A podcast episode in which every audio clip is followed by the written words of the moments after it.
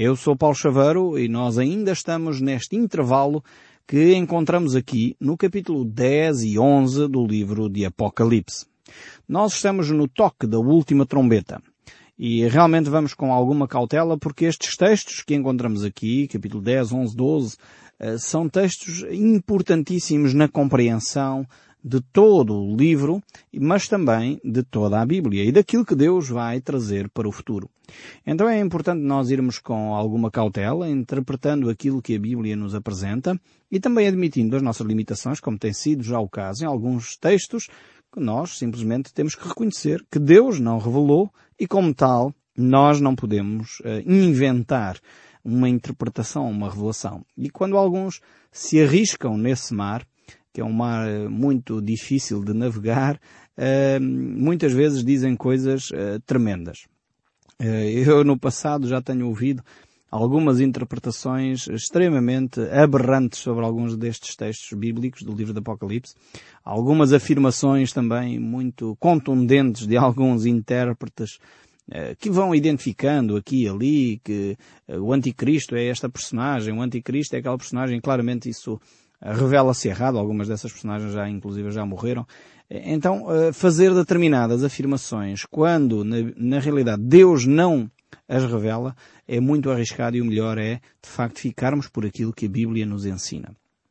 Então, tenho procurado pautar-me por essa orientação, tento ser coerente eh, com essa norma de tentar interpretar a Bíblia uh, de acordo com a própria Bíblia e não uh, estar a extrapolar ou inventar ou especular sobre assuntos que a própria Bíblia não permitem que o façamos. Assim estamos caminhando paulatinamente nestes textos bíblicos, fazendo as afirmações que são possíveis serem feitas e mais uma vez nós encontramos aqui neste capítulo 11, verso 3, um dado importantíssimo para este aspecto da grande tribulação. Nós no último programa já mencionámos isto, assim, citando alguns textos do livro de Daniel, e agora vamos voltar a esta questão, porque é uma questão extremamente importante. Diz assim o verso 3 eh, do capítulo 11 do livro de Daniel. Darei as minhas duas testemunhas que profetizem por 1260 dias, vestidas de pano de saco. Aqui encontramos duas personagens uh, muito interessantes e ao mesmo tempo misteriosas. Uh, eu creio sinceramente que Deus aqui não nos revela quem são estas personagens, uh, porque efetivamente Deus não quer revelar. Este é um primeiro aspecto. No entanto, creio que há algumas possibilidades que a Bíblia nos levanta sobre estas testemunhas. antes de entrarmos propriamente sobre as testemunhas em si, nós, no último programa, só fazendo uma ligação uh, com este dado aqui, que elas uh, vêm para testemunhar durante um período de 1260 dias, referindo-se então à parte, à reta final, podemos dizer assim, aos três anos e meio que restam uh, da grande tribulação, estas testemunhas irão estar uh, ativamente a falar e a testemunhar acerca uh, da, da, da, promessa de Deus. Nós já vimos no livro de Daniel que, que o, a grande tribulação será dividida em dois grandes períodos.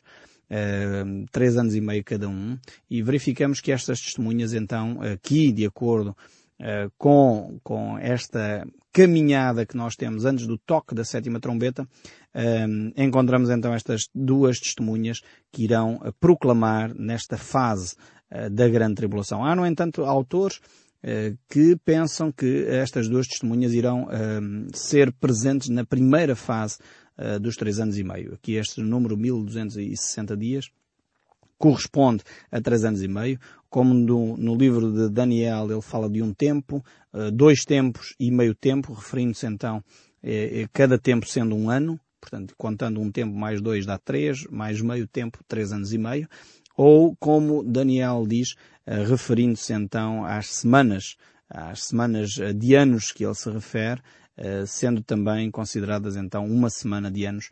Um, uh, cada, cada semana é um ano, sendo sete semanas, e por isso mesmo nós encontramos referências a isso, a este período de tempo e o, a grande tribulação dividida nestas duas grandes, um, nestas duas grandes áreas. Então temos estas duas testemunhas e vamos tentar encontrar as tais pistas uh, que nos levam considerar alguns nomes. Mais uma vez, isto não é dogmático, eu não quero que fiquem a pensar que vamos aqui afirmar e tem que ser estas duas testemunhas, se não forem os nomes destas pessoas, então não sei o quê. Não, são pistas, como disse, Uh, temos alguns indicadores, nomeadamente aqui no próprio capítulo 11, nós iremos identificar uh, pelo tipo de práticas, pelo tipo de atitudes, uh, portanto, podemos identificar alguns profetas do Velho Testamento que tinham o mesmo tipo de práticas e, ao mesmo tempo, pelo tipo de discurso, podemos associar. Então há dois grandes, ou, ou melhor, três grandes nomes eh, que são sugeridos para estas duas testemunhas, sendo que um deles é comum aos dois exemplos. Temos um primeiro que sugere que estas duas testemunhas serão Enoque e Elias. Uh, Enoque é uma personagem extremamente interessante. A Bíblia fala dele no livro do Gênesis. Depois encontramos-lo um pouco mais à frente no livro de Judas e há pouca referência acerca deste homem. A Bíblia só diz que ele andou com Deus e ele foi tomado por o Senhor, ou seja, não provou a morte. E estes dois autores, ou estes dois homens, são sugeridos exatamente por causa de ter uma característica comum. É que ambos não provaram a morte. Enoque e Elias não passaram pela morte. Foram arrebatados aos céus vivos. E o livro de Hebreus, capítulo 9, verso 27 diz, E assim como aos homens está ordenado morrer uma só vez, vindo depois disto o juízo. Ou seja, uh, então, para que estes dois homens pudessem ser julgados, podemos dizer assim, eles teriam que morrer. E eles não morreram, efetivamente. E são os dois únicos casos na Bíblia em que nós uh, identificamos duas pessoas que não morreram. E como o texto de Hebreus nos, uh, nos mostra, ao homem é dado morrer uma só vez. Isto deixa muito claro, e, e já agora ah, aproveito a talho de foice, eh, a fazer aqui um comentário, não, não consigo resistir a este aspecto. É que muitas vezes as pessoas acham que uh, a reencarnação é uma ideia interessante e as pessoas vão e voltam numa outra vida e a coisa assim e a gente vai reencarnando e há muitos conceitos religiosos em torno desta ideia. Que nós vamos melhorando e depois temos várias vidas, eu numa vida passada fui não sei o quê, agora sou não sei quantos a Bíblia não dá espaço para isto. E um dos textos categoricamente que anula essa possibilidade é exatamente este uh, texto de Hebreus, capítulo 9, verso 27. Eu recomendava, se você tiver dúvidas sobre esta matéria, anote este texto bíblico e medite nele uh, com seriedade. O livro de Hebreus, capítulo 9, verso 27. Ao homem está ordenado morrer uma só vez e depois disto virá o juízo. Ou seja, não se morre e depois volta-se cá numa outra forma, numa outra personagem, num outro ser. Isso é um conceito errado de, uh, que não tem respaldo nas Escrituras. Algumas pessoas querem sugerir, algumas seitas, alguns grupos religiosos, porque isto está infiltrado até já em grupos religiosos. Uh, alguns grupos religiosos dizem, não, uh, o que aconteceu foi que a Igreja, para esconder que a, a, a reencarnação existia, alterou os textos. Isso é mentira. E Satanás sempre gostou de fazer esse tipo de partidas à humanidade e infelizmente nós temos caído frequentemente nessas mentiras satânicas de que uh, a palavra de Deus não é bem assim. Foi assim que ele fez no Jardim do Éden, quando disse a Eva, foi assim que Deus disse. E esta tática continua a funcionar. Não vendesse milhares de exemplares, os códigos secretos que andam para aí e tantos livros ligados com esses secretos códigos não sei o quê, pondo sempre a dúvida não fazem uh, afirmações categóricas, o engraçado é sempre a tática de Satanás é, é, muito idêntica, apesar dos milhares de anos que já passaram, continua a ser a mesma. Ele não faz afirmação categórica, mas levanta a suspeita. Será que não se mudou os textos bíblicos? Será que em vez de, eh, de reencarnação a palavra não foi mudada para ressurreição e afinal existe reencarnação? Não existe reencarnação nas Escrituras. Eh, ao homem é dado morrer uma só vez, vindo depois disso o juízo. Ponto final. E realmente é necessário nós entendermos isto e eu gostaria de deixar isto muito claro porque eu sei que no nosso país cada vez mais há pessoas que começam a acreditar que é possível eventualmente haver vidas passadas e que eu no passado fui Napoleão e agora sou, sou Bonaparte e agora não sei o quê. Uh, não é possível esse tipo de situações. Uh, realmente a Bíblia mostra claramente que o homem morre uh, e depois disso virá o juízo. Os únicos dois exemplos de pessoas que não morreram e por isso poderão voltar. Não é uma reencarnação de forma alguma. É realmente uh, o caso de Enoch e Elias. Enoque eh, foi tomado para o Senhor vivo, porque andava com Deus, era de uma intimidade tal com Deus. Logo lá no, no início do livro do Gênesis, Enoque é mencionado. E depois temos Elias, um dos grandes profetas, que de facto marcou uh, a sociedade israelita pelo seu exemplo, pelo seu caráter, pela sua dedicação a Deus e também, de facto, pelo toque especial que Deus teve sobre esse homem, Elias. Ele operou milagres uh, maravilhosos como fazer descer fogo do céu, que é um dos exemplos que vai surgir aqui no livro do Apocalipse de novo, por isso Elias é uma referência, e também eh, ao ponto de levar eh, a ressurreição aos mortos, eh, ao ponto de fazer, de facto, milagres tremendos. Elias é uma figura incontornável das Escrituras. Então este, estes são eh, dois nomes identificados como potenciais testemunhas que irão viver neste período aqui da grande, chamada grande tribulação. Há um texto, um texto que não é bíblico, é importante dizer isto, é, é um texto que não é bíblico, é um texto do início da Igreja, chamados dos textos uh, não canónicos, uh, livros que não são considerados canónicos, não, não pertencem ao cânon sagrado, não pertencem à Bíblia, mas alguns autores uh, ainda estudam e pesquisam. Um deles é o Evangelho de, de Nicodemos, eh, sendo que Nicodemos foi um sacerdote que conversou com Jesus. Não sabemos se é o mesmo Nicodemos naquela altura.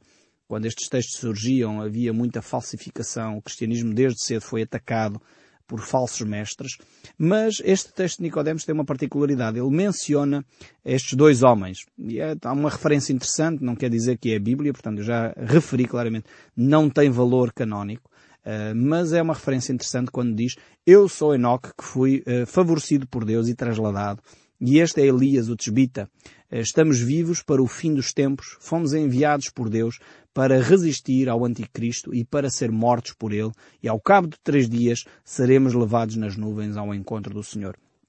É um texto antigo uh, e é por isso que eu estou a citar aqui, porque às vezes os pais da Igreja deixavam textos antigos e são referências interessantes para nós refletirmos. Mas como eu disse, não quero deixar de forma alguma uma afirmação categórica sobre estas duas personagens. Tanto que há uma outra hipótese.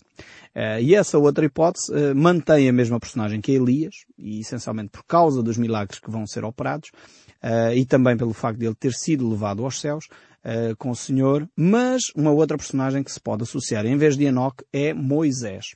E Moisés porquê? Há várias outras pistas eh, que nos podem reforçar esta ideia. Portanto, Enoque tem algumas eh, pistas interessantes, nomeadamente o facto de ele ter sido arrebatado e o seu ensino ser acerca da vinda de Cristo, isso encontramos em Judas, eh, no, no, livro de Judas no Novo Testamento.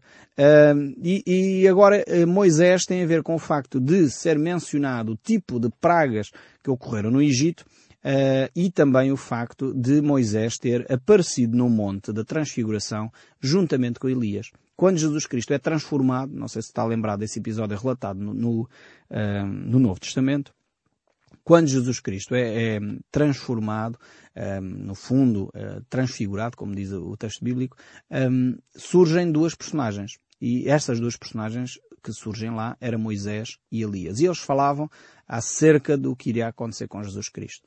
Tanto que os apóstolos ficaram tão encantados com aquele fenómeno que quiseram construir, na boca de Pedro, três tendas para acolher estas, eh, uma para Jesus e uma para Moisés, outra para Elias.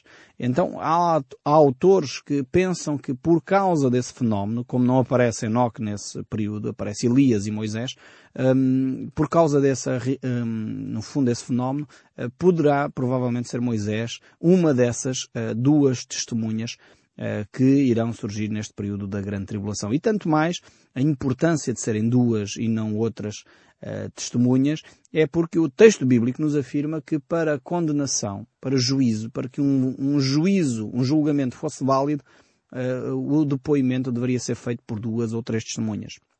Isso encontramos em Deuteronômio, capítulo 17, o verso 6, quando Deus deixa orientações a Moisés, ele diz, por depoimento de duas ou três testemunhas será morto o que houver de morrer, porque por depoimento de uma só testemunha não morrerá. Então Deus envia estas duas testemunhas para cumprir a sua própria palavra. A importância de Deus ser coerente consigo próprio. Ou seja, eh, não pode ser só uma pessoa. Porquê? Porque às vezes as pessoas, infelizmente, eh, corrompem-se. e, facilmente se corrompe uma só pessoa. Mas mais dificilmente é, é, é, por isso Deus desafia a que num julgamento não haja uh, só o depoimento de uma pessoa, mas para que haja de facto julgamento sério, tenha que haver duas ou três testemunhas que reafirmam o mesmo valor. Uh, isto não é só uma medida do Velho Testamento, é algo que Jesus Cristo reafirma quando ele fala sobre disciplina na igreja. E eu aqui tenho que dizer, porque às vezes nós associamos a disciplina da igreja à Inquisição, ou associamos a, disciplina na igreja um, a uma atitude de excomunhão. E não tem nada a ver com isso. A disciplina na igreja é um ato de amor.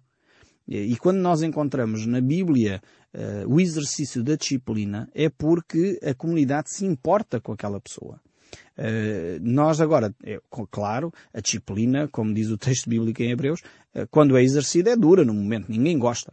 Mas é de facto um ato de amor. Eu disciplino, como diz o próprio Deus, a quem amo. E, e cada um de nós, uh, efetivamente, disciplinamos aquelas pessoas que mais nos são próximas. Porque é que os maridos e as mulheres têm tanta tensão? Tem a ver com a proximidade. Porque é que às vezes de uma determinada pessoa, ainda há pouco tempo estava a falar com, uma, com um casal, e, e, a senhora dizia, ah, eh, se, se, se for eu a dizer, o meu marido ofende-se muito. Se for outra pessoa a dizer a mesma coisa, ele já não se ofende. Porquê? Por causa da proximidade, por causa do amor que as pessoas têm. E, e, efetivamente a disciplina é exercida sobre aqueles que nós amamos. Uma pessoa desconhecida completamente que nós nem sonhamos quem é ou sabemos o nome, enfim, se ela se porta mal e vai sofrer as consequências, nós enfim, lidamos com isso relativamente bem. Agora, se é um filho nosso, se é a nossa esposa, se é o nosso marido, é isso nos ofende, isso magoa. Então a disciplina é para ser exercida. Mas o próprio Jesus, quando fala da disciplina, em Mateus capítulo 18, ele diz que deve ser exercida, mais uma vez, com o depoimento de duas ou três testemunhas. E toda a palavra, diz Jesus, estou a citar, toda a palavra será estabelecida por o depoimento de duas ou três testemunhas. Mais uma vez, depois lá mais para a frente, quando, quando os textos bíblicos falam sobre os bispos, os pastores, os líderes, os padres, a Bíblia fala que se eles se portam mal, eh, nós não deveríamos aceitar a maledicência contra os líderes espirituais, a menos que hajam duas pessoas que confirmem. É interessante ver isso. Por isso mesmo Deus envia duas testemunhas e não uh, muito mais. Ele envia não só uma, mas duas para confirmar e poder exercer juízo uh, sobre, sobre estas, uh, esta humanidade neste período de tempo. Depois encontramos quanto a Elias, que é uma personagem relativamente consensual, encontramos textos bíblicos que nos reforçam muito esta, esta hum, personagem, porque o próprio livro eh, de Malaquias, no capítulo 4, verso 5, nos diz Eis que eu vos enviarei o profeta Elias, antes que venha o grande e terrível dia do Senhor. É por isso que se crê que uma destas duas testemunhas, uma delas será Elias. Uh, o próprio Jesus menciona em Mateus capítulo 17, verso 11, então Jesus respondeu, de facto Elias virá e restaurará todas as coisas. Então há dados concretos sobre estas uh, testemunhas. E elas serão o quê? Verso 4 do capítulo 11 do livro do Apocalipse diz, e são estas duas oliveiras e dois candeeiros que se acham em pé diante do Senhor da Terra. Vemos que a função delas, uh, mais uma vez, uh, reporta-nos ao Velho Testamento, esta imagem das oliveiras e dos candeeiros tem a ver com a nação de Israel e por isso mesmo estas testemunhas estarem associadas à nação de Israel também. E vemos que Elias utilizava esta expressão com frequência. Ele dizia, tão certo como vive o Senhor, Deus de Israel, cuja face estou. Perante cuja face estou. Ou seja, e mais uma vez no livro do Apocalipse usa esta expressão que Elias usava, que estão diante da face do Senhor. E efetivamente os textos bíblicos reforçam-nos esta, estas duas testemunhas que serão luzeiros, serão candeeiros, serão oliveiras, marcos para toda a humanidade. E o verso 5 diz, se alguém pretender causar-lhes danos, sai fogo da sua boca e devora os inimigos. Sim, se alguém pretender causar-lhes dano, certamente deve morrer. Vemos que estas pessoas serão, estas duas testemunhas, serão uh, pessoas que irão ser protegidas por Deus. E nós encontramos essa proteção de Deus de uma forma muito clara. Ou seja, as pessoas vão intentar uh, contra a vida destas duas testemunhas, mas não será possível matá-las. Eh, podemos dizer que enquanto eles não completarem a sua missão aqui na Terra, serão imortais. Durante este período de três anos e meio, eh, eles serão intocáveis, podemos dizer assim. Mesmo que as pessoas tentem, é impossível porque o próprio Deus lhes dará ferramentas para eles se autoprotegerem, para eles se cuidarem. E vemos que, de facto, Deus tem feito isso em outras alturas, quando ele levantou Zorobabel, Josué, outros homens de Deus que ele queria que cumprissem uma missão, Deus protege a cada um de nós. Deus tem uma missão para cada um de nós e ele nos guarda para nós exercermos a nossa missão. E o verso 6 do capítulo 11 do livro do Apocalipse prossegue. Elas têm autoridade para fechar os céus, para que não chova durante os dias em que profetizarem. E, e lembra-se que Elias fez exatamente isso. Ele orou e durante três anos e meio não choveu. E é interessante ver que estes profetas vão estar durante três anos e meio. E durante esse período não vai chover sobre a terra. Diz aqui o texto bíblico no verso 6 do livro do Apocalipse. E depois mais. E tem autoridade sobre as águas para convertê-las em sangue. Lembra-se da praga do Egito, Moisés? Então temos aqui uma afirmação que nos conduz então a esta outra personagem. Bem como para ferir a terra com toda a sorte de flagelos, tantas vezes quantos quiserem. São homens com autoridade, íntimos de Deus e que de facto eh, poderão exercer essa autoridade sobre a terra como eles acharem conveniente quantas vezes diz o texto bíblico, eles quiserem. Ou seja, porque são homens íntimos de Deus e eles têm esta possibilidade de exercer o poder que Deus lhes conferiu de uma forma adequada à realidade que vão viver. E o verso 7 do livro de Apocalipse, capítulo 11, diz ainda, quando tiverem então concluído o testemunho que devem dar, a besta, que surgiu do abismo, pelejará contra elas e as vencerá e matará. Então, ou seja, Satanás, o próprio Satanás, vai pelejar contra estas duas testemunhas e aparentemente vai vencer. Mas vai vencer quando eles tiverem cumprido a sua missão. Antes não. Mas depois deles cumprir a sua missão, Satanás aparentemente parece que vai ter uma vitória. E o verso 8 diz, e o seu cadáver ficará estirado na praça da grande cidade que espiritualmente é chamada Sodoma e Egito, onde também o seu Senhor foi crucificado. Claramente falando aqui de Jerusalém, mais uma vez por eh, metáforas, verificamos que estas duas personagens terão o seu ministério principal na cidade de Jerusalém e ficarão ali expostos. E o verso 9 diz, então muitos de entre os povos, tribos, línguas, nações, contemplarão os cadáveres das duas testemunhas por três dias e meio e não permitem que esses cadáveres sejam sepultados. Vemos aqui um fenómeno que só é possível hoje. Há uns anos atrás, há 100 anos atrás, este fenómeno não seria possível, que é todo mundo uh, poder ver, e hoje podemos fazê-lo através da televisão, em direto, a morte destes dois homens e o permanecerem neste estado durante três dias e meio, à semelhança de Jesus Cristo, que também esteve três dias uh, sepultado. Mas não termina aqui. O povo vai se alegrar sobre toda a terra, se alegrarão por causa deles, realizarão festas e enviarão presentes uns aos outros, porquanto estes dois profetas atormentaram os que moram sobre a terra. O falar a verdade, o falar a palavra de Deus, atormenta. E o povo ficou feliz com a morte deles. Mas, diz o verso 11 e continua, depois de três dias e meio, um espírito de vida vindo da parte de Deus neles penetrou. E eles se ergueram sobre os pés, e aqueles que os viram sobreveio grande temor. Vemos aqui a ressurreição operada por Deus, este milagre tremendo. E o verso 12, e as duas testemunhas ouviram grande voz vinda dos céus dizendo-lhes, subi para aqui. E subiram aos céus numa nuvem e os seus inimigos as contemplaram. Creio que hoje temos a tecnologia para que o mundo inteiro possa presenciar este grande milagre. E, de facto, ao ver este milagre, algumas pessoas vão temer completamente o que eles haviam dito, percebem a realidade daquilo que eles haviam dito. Mas mesmo assim percebemos que há algumas pessoas que não se arrependem, o homem continua com a dureza do seu coração. E eu espero sinceramente que não seja a nossa realidade. Por isso creio que o som deste livro vai continuar a falar connosco, mesmo depois de desligarmos o nosso rádio. Deus nos abençoe ricamente e até ao próximo programa.